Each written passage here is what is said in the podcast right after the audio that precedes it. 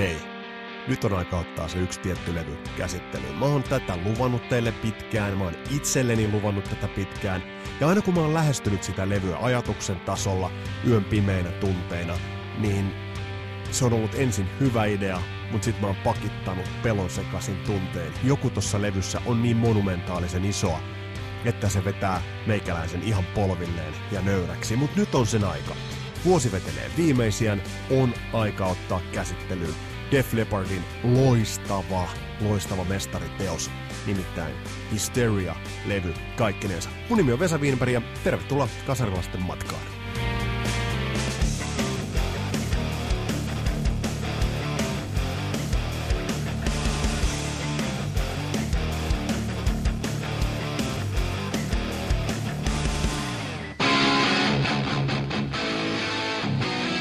Mut ihan ensi alkuun on pakko lähteä liikkeelle Van Halenillä. Ja mistä tämä johtuu?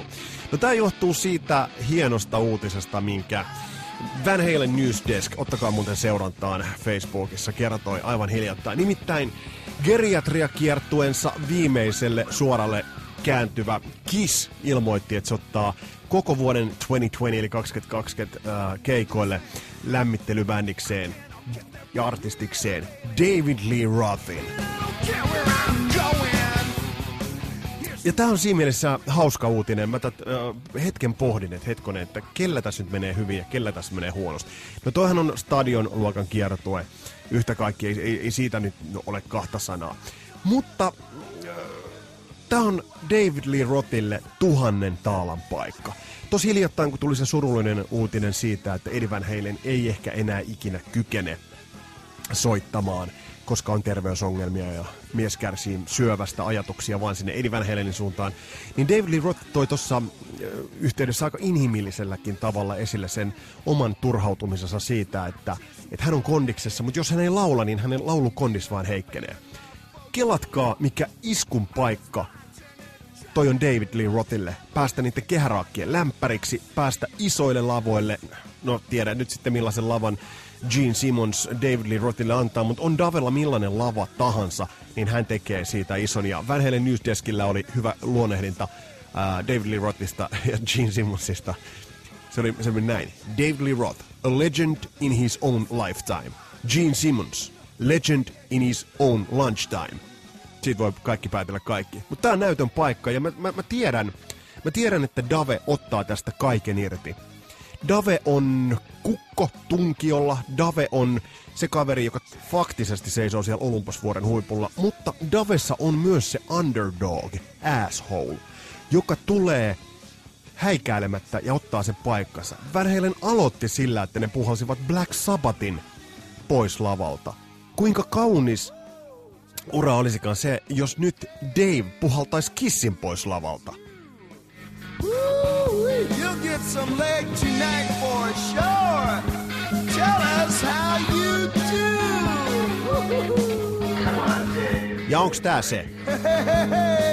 One break. One break. Eli tää on se David Lee Rothin heide ja tän se tulee käyttämään, käyttämään vielä. Eli tosta tulee todella mielenkiintoinen seurattava tosta parivaljakosta, kun Kiss painaa kohti auringonlaskua ja Dave Davehan voi tehdä ihan mitä tahansa tämän jälkeen.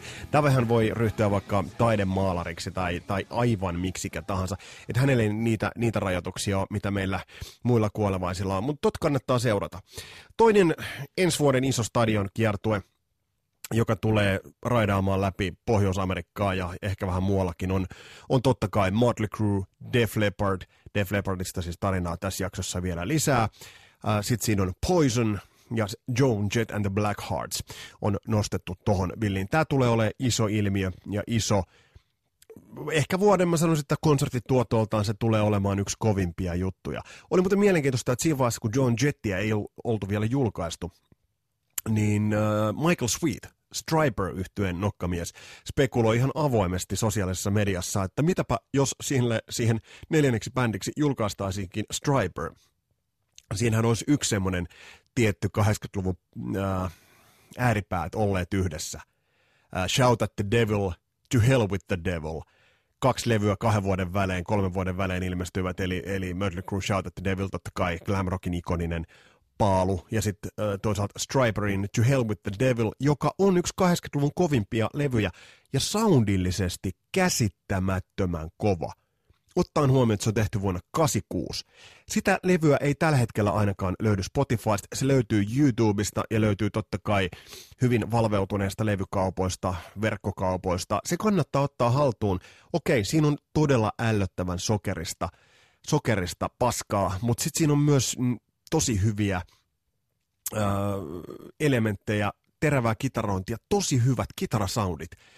Tämä on semmoinen kysymys, johon, johon joku kitarakerkko voisi mulle vastata, että miten Striper sai niin helvetin hyvät kitarasoundit jo tuohon aikaan. Jos kuuntelee aikalaisartisteja, aikalaislevyjä, sieltä löytyy tosi tuhnusta jälkeä. Ja sitten tämä Striperin levy on ihan totaalisesti ja täydellisesti jotain muuta.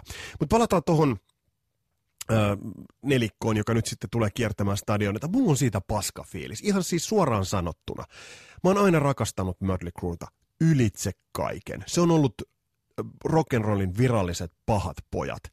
Ja nyt tää ei vakuuta mua millään tavalla.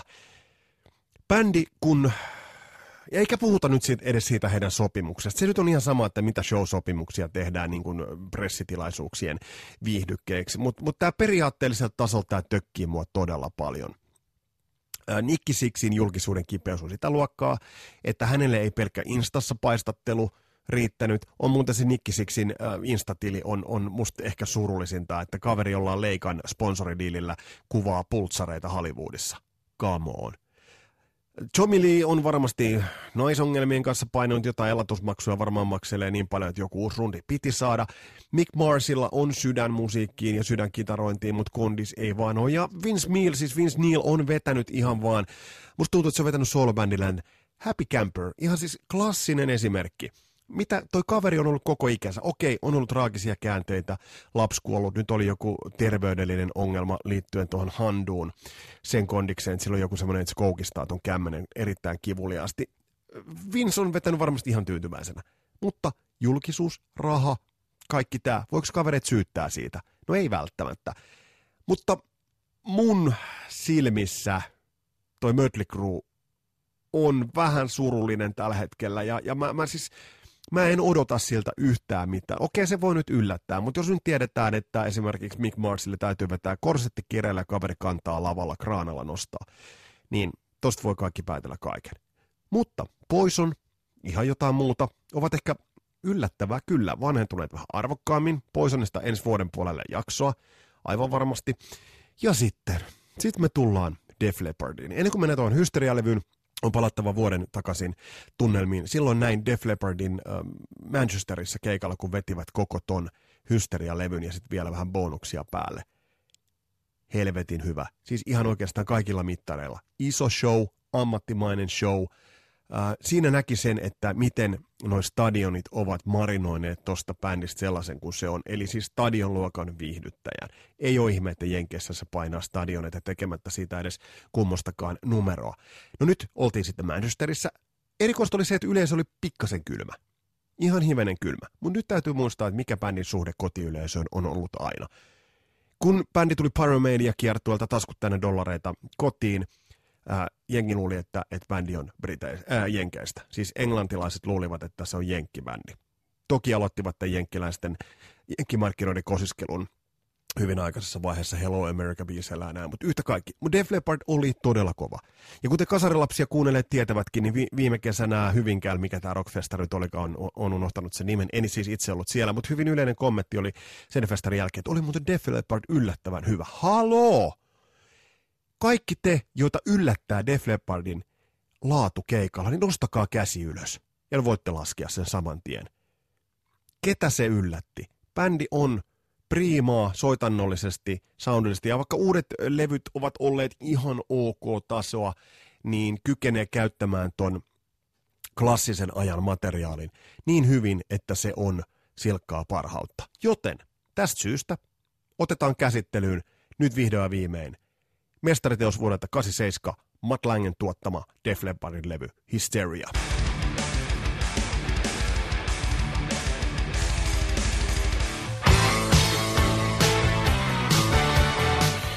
Eli minkä takia lähdetään nyt sitten, kun puhutaan Def Leppardista, niin lähdetään Foreignerilla liikkeelle. Tämä on 81 ilmestyneeltä Foreignerin neloslevyltä kantaa nimeä Four, tämä kappale nimeltään Nightlife. Ja tämä liittyy itse asiassa olennaisesti liittyy Def Leppardin soundiin. Oikeastaan liittyy sellaiseen monumentaalisen 80-luvun alun rock'n'rollin tai rockin ison soundin tuotannollisesti. Kuunnelkaa sun kitaroita, pohtikaa yhteneväisyyksiä, esimerkiksi Def Leppardin tai vaikkapa ACDC.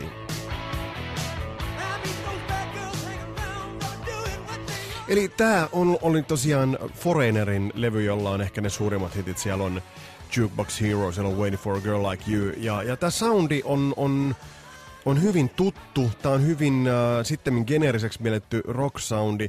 Mutta kun tullaan tuohon hysterian tarkasteluun, niin on oikeastaan syytä tarkastella sitä, että mikä on toi tuottajan kehityskaari. Matt Lang, tuottaja, jonka kädenjälkeä on niin järeät levyt, alkaen ACDCstä Def Leppard – Foreigner ja sitten Shania Twainit uh, ja sitten totta kai Nickelback. Ja tämä on muuten mielenkiintoinen, että viimeinen kusilaari Nickelback on ja miten loistavaa jälkeä. Oliko se Dark Horse-levy, millä, millä Matt Lang ja bändi teki yhteistyötä. Mutta nyt me haetaan niitä juuria sille hysterian soundille ja sille tuotannon äärimmilleen viedylle, viedylle pohjalle. Ja tässä Matt Langen työtä kannattaa tarkastella. 79 hän teki yhteistyötä ACDCin kanssa, ja kun kaivaa esimerkiksi Highway to Hell-levyltä Touch Too Much-kappaleen. Mä aina mielletään ACDC saa sen askeettisen soundin mestariksi ja, ja vähäilee sen, mutta musiikillista finesseä esimerkiksi Highway to Hell-levyllä on äärimmäisen paljon. Ja tää on tullut tähän nimenomaan Matt Langen supermusikaalisuuden kautta. Sehän on todettua, että se mitä tuottajat vaaditaan on äärimmilleen vietyä musikaalisuutta ja rohkeutta puuttua. Mutta esimerkiksi nämä kitarasoundit,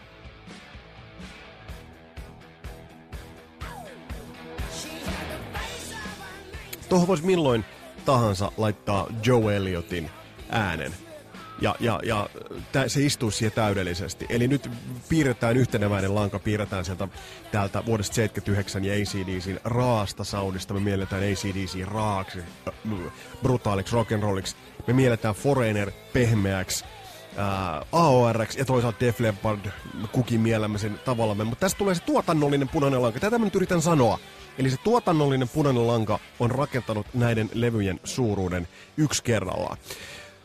Kun puhutaan Def Leppardista, niin nyt ollaan puhuttu tuottajista, mutta meidän on, on syytä puhua myös pikkasen ihan, ihan vaan paskasta jagasta. Nimittäin Pyromania-levyhän, joka ilmestyi 83, myi 6 miljoonaa kappaletta, oliko Jenkeissä yksin omaan. Ja se toi bändille sekä tunnettavuutta että se toi fyrkkaa taskuun mutta se ei tuonut tunnettavuutta globaalisti siinä mielessä, että esimerkiksi edelleen kotikonnuilla Englannissa bändiä vierastettiin erittäin paljon. Se tuntuu nyt äärimmäisen oudolta, mutta jollain tavalla mä näin siitä häivähdyksen vuosi sitten tosiaan, kuten tuossa alussa mainitsin, että olin katsomassa Def Leppardia Manchesterissa. Mä näin sen kotiyleisön, se piti olla kotiyleisö, vaikka Sheffield ei ollutkaan areenana, soittivat myös Sheffieldissä rundilla.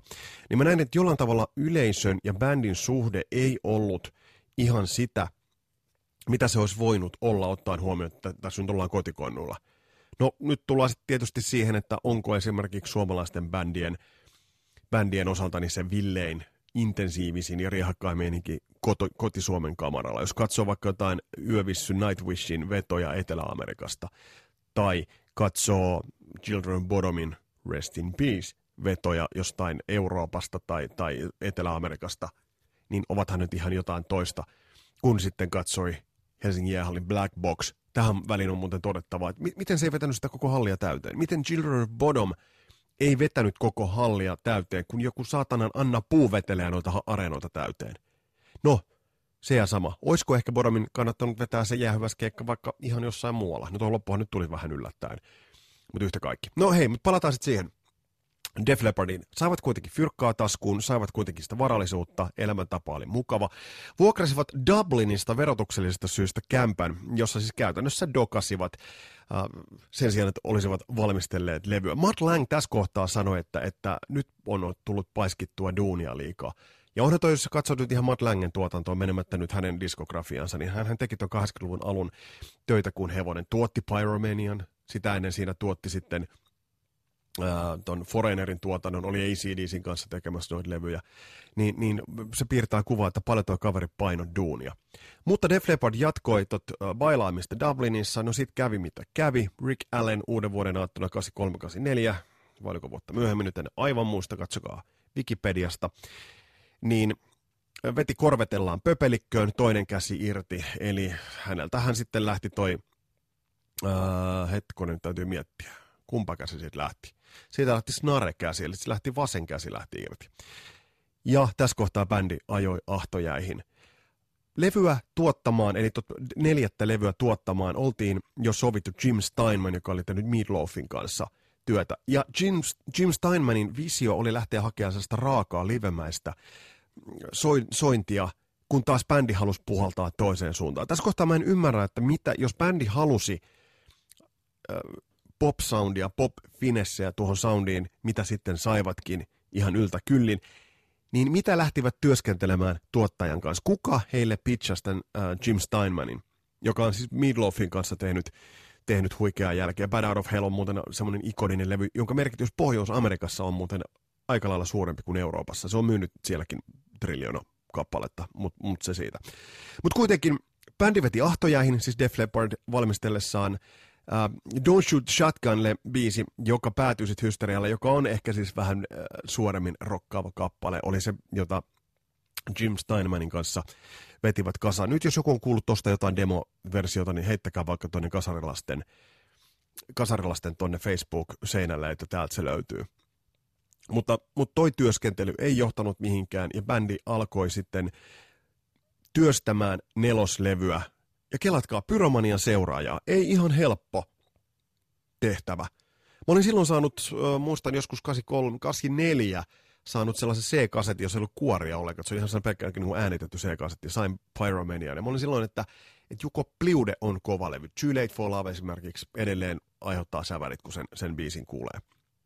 Mutta tolle levylle lähdettiin tekemään tuot, äh, jatko-osaa tai jatkoa tai seuraajaa – Tuottajasta ei tietoa, rumpalilta puuttuu käsi ja ainoastaan äänittäjä Nigel Greenin kanssa olivat studiossa. Kelatkaa tätä tilannetta. Näistä lähtökohdista lähdettiin tekemään levyä nimeltä Hysteria. Mutta siinä kohtaa sitten Matt Lang mm, tuli apuun. Ja mä rakastan sitä prinsiippiä, mikä on hysterian takana tuossa vähän ennen oli ilmestynyt, pari vuotta aikaisemmin, tai viitisen, neljä, neljä, viisi vuotta aikaisemmin oli ilmestynyt Michael Jacksonin Thriller. Ton levyn ähm, kauneushan piilee siinä, että jokainen biisi käytännössä on hitti. Def Leppard ja Matt Lang lähtivät tekemään hysteriaa sillä periaatteella, että jokaisesta biisistä voi käytännössä tulla hitti. Kelataan nyt sen verran nopeutettuna sinne niin kuin aikajatkumoa eteenpäin. Tuolta levyt loppujen lopuksi julkaistiin seitsemän singleä. Ja silloin 12 biisiä ainoastaan viisi biisiä, joista ei julkaistu sinkkua. Toi teki ton levyn aktiivisen lifespanin, eli sen elin, elinkaaren myös poikkeuksellisesti pitkäksi, mutta palataan siihen. Mutta bändi alkoi kuitenkin työstää tota levyä, ja tässä oli iso urakka. Ei nyt mennä siihen Rick Allenin setin poikkeuksellisuuteen. Todetaan nyt vaan se, että tohon aikaan niin melko poikkeuksellisen setin Rick Allen sai, sai alleen. Eli totta kai kun kaudelta puuttuu toinen käsi, niin, niin siitä voi päätellä jo, että se ei ihan, ihan normaali, normaali setti voi olla. Mielenkiintoista on se, että ennen tot käsionnettomuutta, niin Rick Allen oli aika lailla vanhan koulukunnan rumpali. Veti virppaa sillä tavalla, että sillä on niin kuin, ää, se kapula tuossa kämmenellä, kämmen ylöspäin, eli semmoinen marssi, marssirumpalin äh, virppaote. Muuten Cozy Powellkin käytti samaa paikkapaikoin. Mielenkiintoista. Tästä voisi joku rumpali kertoa, että mistä on alun perin tullut, eli minkä takia se virppaote on toisinpäin. Hyvin ny, ny, nykyään poikkeuksista rockrumpaleilla se on niin, että tavallaan ollaan kämmenet alaspäin, mutta ennen vanhaa kämmen oli ylöspäin. Ja se kapula tuli ikään kuin sisäänpäin. No se siitä. Mutta toi setti saatiin kasaan ja bändi lähti työstämään tota levyä yhteistyössä Matt Langen kanssa. Ja otetaan nyt muutamia poimintoja tuolta levyltä. Mä voisin tästä tehdä parikin osaa, mutta otetaan nyt sellainen yleiskatsaus ton levyn sellaiseen mm, pop-estetiikkaan ja siihen kaistan laveuteen, jolla bändi tuli äh, tosta esille.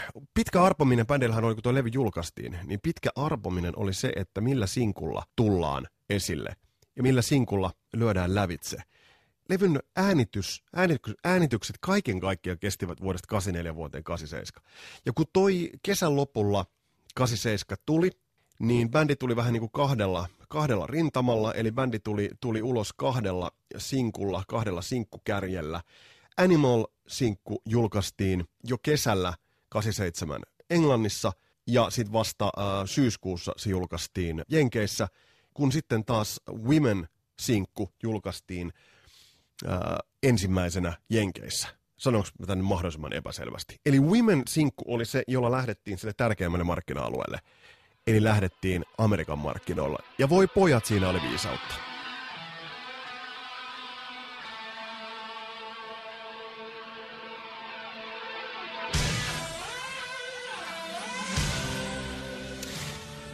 Women-biisi oli se biisi, joka rikko jäätä nimenomaan Amerikan markkinoilla. Ja bändi hän oli kärsimätön sen menestyksen kanssa, ja sitä menestystä ei alkanut hyvin pitkään aikaan tulla. Mutta tämä oli se ratkaiseva valinta, että oikeastaan, että paukut mihin ne laitettiin.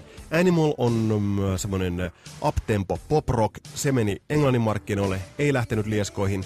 Doningtonissa vedot Monsters Rockissa ei aivan lähtenyt, lähtenyt ikään kuin siivilleen. Mutta sitten Amerikan markkinat olivat kääntymässä ja olivat erittäin otolliset Def Leppardille tohon aikaan. Jenkit muistivat, brittipojat, jotka tulivat äh, Pyromania-levyllä, Stage Rightilla ja muilla, muistivat he ja, ja olivat valmiit ottamaan Def Leppardin tossa vaiheessa omakseen.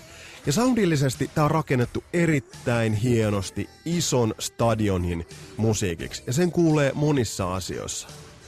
Massiivisia elementtejä, hyvin toisistaan erottuvia kitaroita, breikkejä. Kaikki on sellaista, että kun sä oot Kaikusan stadionin takarivissä, niin sä erotat sen. Sä kuuntelet jokaisen fillin, jonka Rick Allen veti okei, kaveri oli yksi käsi, että sen pää piti pitkäisen rajat vetää. Jokainen filli on sellainen, että kun siinä on se iso Kaikusan stadion, niin ei ole mitään prrpatti, prrpatti, prrpatti, osastoa, vaan kaikki on äärimmäisen yksinkertaista sillä tavalla, että sen kajunkin kanssa takarivissä, takalehtereillä, siellä jossain, kun sun, välissä, sun ja bändin välissä on 75 000 ihmistä, sä erotat, mistä on kyse. Bo, uh, mitä mä se sanoo? Bon Jovi. Def Leppard lähti suoraan ampumaan kohti stadioneita, ja tää näkyy erittäin hyvin bändin hapituksessa.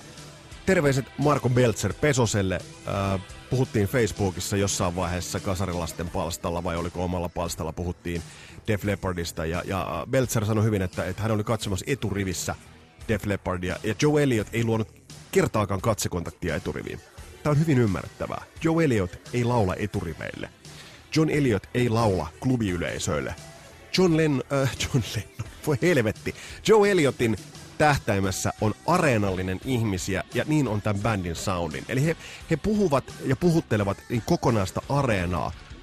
Ja tässä kohtaa ensimmäisenä julkaistu biisi, eli Women, oli täys potti. Se oli pelin avaus. Def Leppard ilmoitti tuossa vaiheessa jenkkimarkkinoille, että täältä tullaan. Ja kuten Joe Elliott sanoi itsekin, seuranneena vuosina hetken aikaa me olemme maailman suurin bändi. Se on paljon sanottu. Se tuntuu vähän siltä, että oi aikoja, kuin moni bändi voi oikeastaan katsoa peiliä ja sanoa, että hei, sen aikaa me oltiin maailman suurin bändi. Sitten tullaan siihen toiseen hienouteen, jota Def Leppardista löytyy, ty, löytyy kosolti. Kitaristiosasto. Steve Clark, Phil Cohen. Eli edelleen, tämäkin solo on kuin anthem, se on chant, se on enemmän kuin tilutusta, se on enemmän kuin äh, taidon näytettä. Yksinkertaista takariviin erittäin, erittäin hyvin kuuluvaa. Peli oli avattu, pojat olivat takaisin markkinoilla ja maailma alettiin valloittaa. Ja tässä kohtaa Eurooppa jäi jopa hivenen kuitenkin paitsioon. Silloin kun tämä levy ilmestyi, mä muistan, mä ostin tämän Karhulan City Marketista, polin himaan, olinko taas sanonut se vakiosyn, että joo, kävin parturissa, leikkasin vähän latvoja, silloin oli pitkät hiukset, ja sitten laitoin levyn soimaan. Ja mä muistan, että tämä kuulosti todella ohuelta. Mutta jos sä mietit, että tämä on vinyyliaikaan, okei CD teki silloin tuloa, niin tämä on vinyyliaikaan tullut tämä levy. 62 minuuttia, 12 raitaa. Mä muistan, kun silloin Rockradiossa joku rocksetä, joka veti sitä ohjelmaa, niin kertoi näistä soundeista silloin ja soitti. Ensimmäinen biisi muuten, minkä tältä levyltä itse kuulin, oli Rocket. Hieno pastissi ja kunnianosoitus ää, äh, 70-luvun brittiläisille glam-artisteille. Eli vaikka bändi tähtäisi jenkkeihin, he halusivat sen tribuutin. He halusivat tuoda esille sen brittiläisyyden. He toivat sitä esille, oli se Union Jack paita, Union Jack joka puolella, eli pitivät sitä itse esillä. Mutta silloin tämä oli iso pettymys tämä levy. Synteettinen soundi, selvästi koneet käytetty enemmän, ja sille ei vaan oltu valmiita. Mä muistan, kun sellaisena aloittelevana heavy jantterina se oli vain yksinkertaisesti jotain liian koneellista, liian ei-luomua. Silloin oli se, että pitää laitoa raskasta. Ja, ja, ja Def Leppard painoi silloin sitä kaistaa pitkin, joka oikeastaan he tiesivät, että, että, että mitä kannattaa tehdä. Se oli helvetin viisas tehty. Mä puhuin tuossa siitä, että millainen tämä levyn elinkaari oli. Tämä ilmestyi siis 87 elokuussa ja otti todella pitkään, että se lähti, lähti liikkeelle. Mutta sitten pieni sattuma tekee sen, mitä yleensä pieni sattuma saattaa tehdä. Eli pieni sattuma saattaa tehdä poikkeuksellisen isoja ja järeitä asioita. Yksi sanelukone studiossa, kaksi tyyppiä, liikaa aikaa, tarvitaan vielä yksi biisi levylle. Ja tässä, hyvät naiset ja herrat kaserolaisten kuuntelijat, sivistän teitä nyt sen verran. Tässä on kappale, jolla on helppo nauraa, mutta tehkää perässä. Tämä kappale oli se viimeinen öö, varmistus sille, että tämä bändi raivasi tiensä maailman suurimmaksi bändiksi. Ja nyt maailman suurimmaksi mä tarkoitan, että jos on sillä hetkellä Jenkeissä se kovin juttu, se on maailman suurin bändi. Yksinkertaisesti. Tämä biisi on tehty, kerrottakoon se, että jos sä kuuntelet tämän öö, joulukuusessa räntäsateessa, niin tämä ei sovi sinne. Mutta tämä biisi on tehty sille maisemalle, että sä ajat öö, Pontiac Firebirdilla tai jollain Mustangilla. Öö, katto auki, sulla on stereot helvetin lujalla, sä kruisaat äh, sellaisessa maisemassa, että siellä on palmuja, freeway, siellä tulee komea silta, mitä pitkin sä meet, meet yli, aurinko paistaa, elämä hymyilee ja sä luukutat tätä niin lujaa. Silloin tämä musiikki herää eloon. Tämä on hyvien fiiliksien musiikkia. Ja Porsche Sugar and Me on, on kaikessa yksinkertaisuudessa liki idioottimaisen yksinkertainen kappale, mutta se on, se on, koska se on sellainen, niin se uskaltaa olla hömppä ja sen takia se on helvetin hyvä. Ja sen takia tämä kappale oli siellä jenkkimarkkinoilla vaan, oli se, joka teki, teki bändistä sitten niin, kuin, niin suuren kuin teki. Tragedia on kulkenut myös Def Leppardin matkassa. Nämä kaikki onnettomuudet, mainittakoon se, että tuottaja Matt Lang ennen, Defle, ennen hysterian onnettomuuksia joutui auto-onnettomuuteen. Mutta sitten Steve Clarkin kohtalo totta kai on, on traaginen. Ja esimerkiksi Manchesterin keikalla oli upea, kun bändi soitti Gods of War-kappaleen, se pitkä kitara-intro tulee screenille, se tulee Steve Clarkin, Steve Maynard Clarkin soittamana edelleen. Ja mulla tulee kylmät väreet melkein tippalinssiin, kun mä, mä, mä puhun tästä. Mä olin katsoa Def Leppardia 93 Adrenalize-kiertueella Helsingissä ja, ja silloin soittivat White Lightning-kappale, joka on Steve Clarkille ja hänen, on, hänen muistolleen omistettu. Se oli koskettava hetki. Muistan, kun semmoinen lasermatto pyyhki, pyyhki yli sen areenan. Ja se, se Steve Clarkin henki kulkee edelleen tuossa tossa bändissä, bändissä matkassa. Äh, Hysteria-levy on, on todella monisäikeinen, monisäikeinen levy. Et äh, silloin kun se todettiin helpoksi, synteettiseksi, koneelliseksi, niin nyt jälkeenpäin on ollut helppo pohtia tätä tuotannollisesti. Kaivakaa itsellenne Making of Hysteria-dokumentti, jos, äh, jos bändi purkaa ton levyn tekemisen ihan teknisesti osiin. Eli millaisia raitoja, mitä sieltä löytyy, miten ne rakennettiin, miten Matt, siinä on muuten Matt Langin haastattelumatskuun, mutta ei tuoretta. Mies ei ole enää julkisuudessa. Öö, et vaikka tuohon käytettiin aikaa ja rahaa niin kosolti kuin käytettiin, se käytettiin todella hyvin. Jokainen nuotti, joka tuolla levyllä soi, soi juuri kun se pitää soidakin. Ja mä oon monesti miettinyt, että äh, kun näitä säälittävät bändi tekee levyn uudelleen, poikkeuksen tästä toi, kuten Sakari Hietalasta kuultiin, että se Tarotin äh, Spell of Iron-levyn uudelleenteko, niin se oli vaan se, että se, se, he saivat sen soundillisesti niin paljon paremmaksi. Mutta esimerkiksi Twisted Sisterit ja kumppanit äh, ovat tehneet levyjä uusiksi. Mutta Def Leppardin ei missään nimessä kannattaisi tai pitäisi tehdä tätä toisella tavalla. Tästä on tehty sopimus erimielisyyksien aikana, on tehty uusia versioita. Ja vaikka ne on teknisesti tehty erittäin hyvin, niin sitä tiettyä mangiaa ei vaan kyetty saamaan. Kuten on vaikka tässä Historia-kappaleessa. Kuunnelkaa nyt taustalauluja. Tiedättekö muuten, että nuo taustalaulut on tehty sillä tavalla, että studiossa ää, taustalaulu äänet on ää, nostettu oktaavia jopa kahta ylemmäs sellaiseksi mikkihiiri ääneksi, kihiseväksi mikkihiiri ääneksi. Ja sillä on tehty toi Def Leppardin legendaarinen, kihisevän hyvä taustalaulusoundi. Ja tästä muuten Vivian Campbell, bändin kitaristi, on sanonut, että, että aina ennen kuin hän, hän tuli Def Leppardiin, niin hän ajatteli, että noi tulee nauhalta. Nyt hän tietää, hän on bändissä, että bändi laulaa hyvin.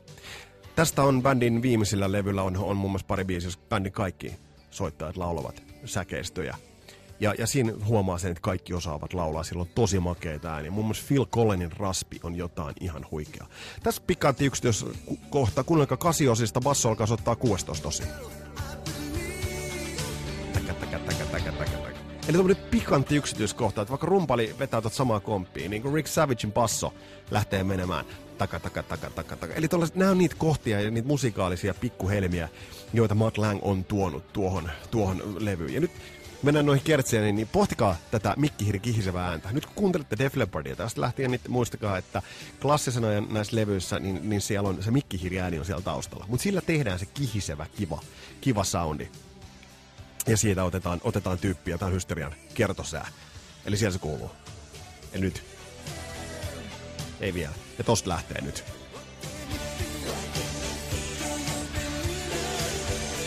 Mutta siis tätä kaikkea ja paljon, paljon, paljon muuta on Def Leppardin Historia. Se on levy, öö, joka sitten otettiin vakavasti myös Euroopassa. Se on levy, kun mä menin ja taas mainitaan, tästä saa Niko Kudioi papukaja merkin, kun taas mainitaan vaihto Mä menin kaksi vuotta myöhemmin vaihto Mikä levy siellä soi nonstopilla? Siellä soi nonstopilla Def Leppardin Historia-levy. Sen takia, että siltä oliko siinä vaiheessa irrotettu se kuudes sinkku. Ja tässä taas tätä kitaraneroutta. Tuosta komppaavasta kitarasta vedä siitä yhteneväisyyttä esimerkiksi Touch Too Much. Tai Foreignerin Night, äh, Nightlifeen. Eli tässä huomataan, että, että, että on samoista ainesosista kaiken kaikkiaan tehty. Ota tämä levy haltuun. Tässä oli kasarilasten arviota ja, ja, ja päminää Def Leppardin levystä History.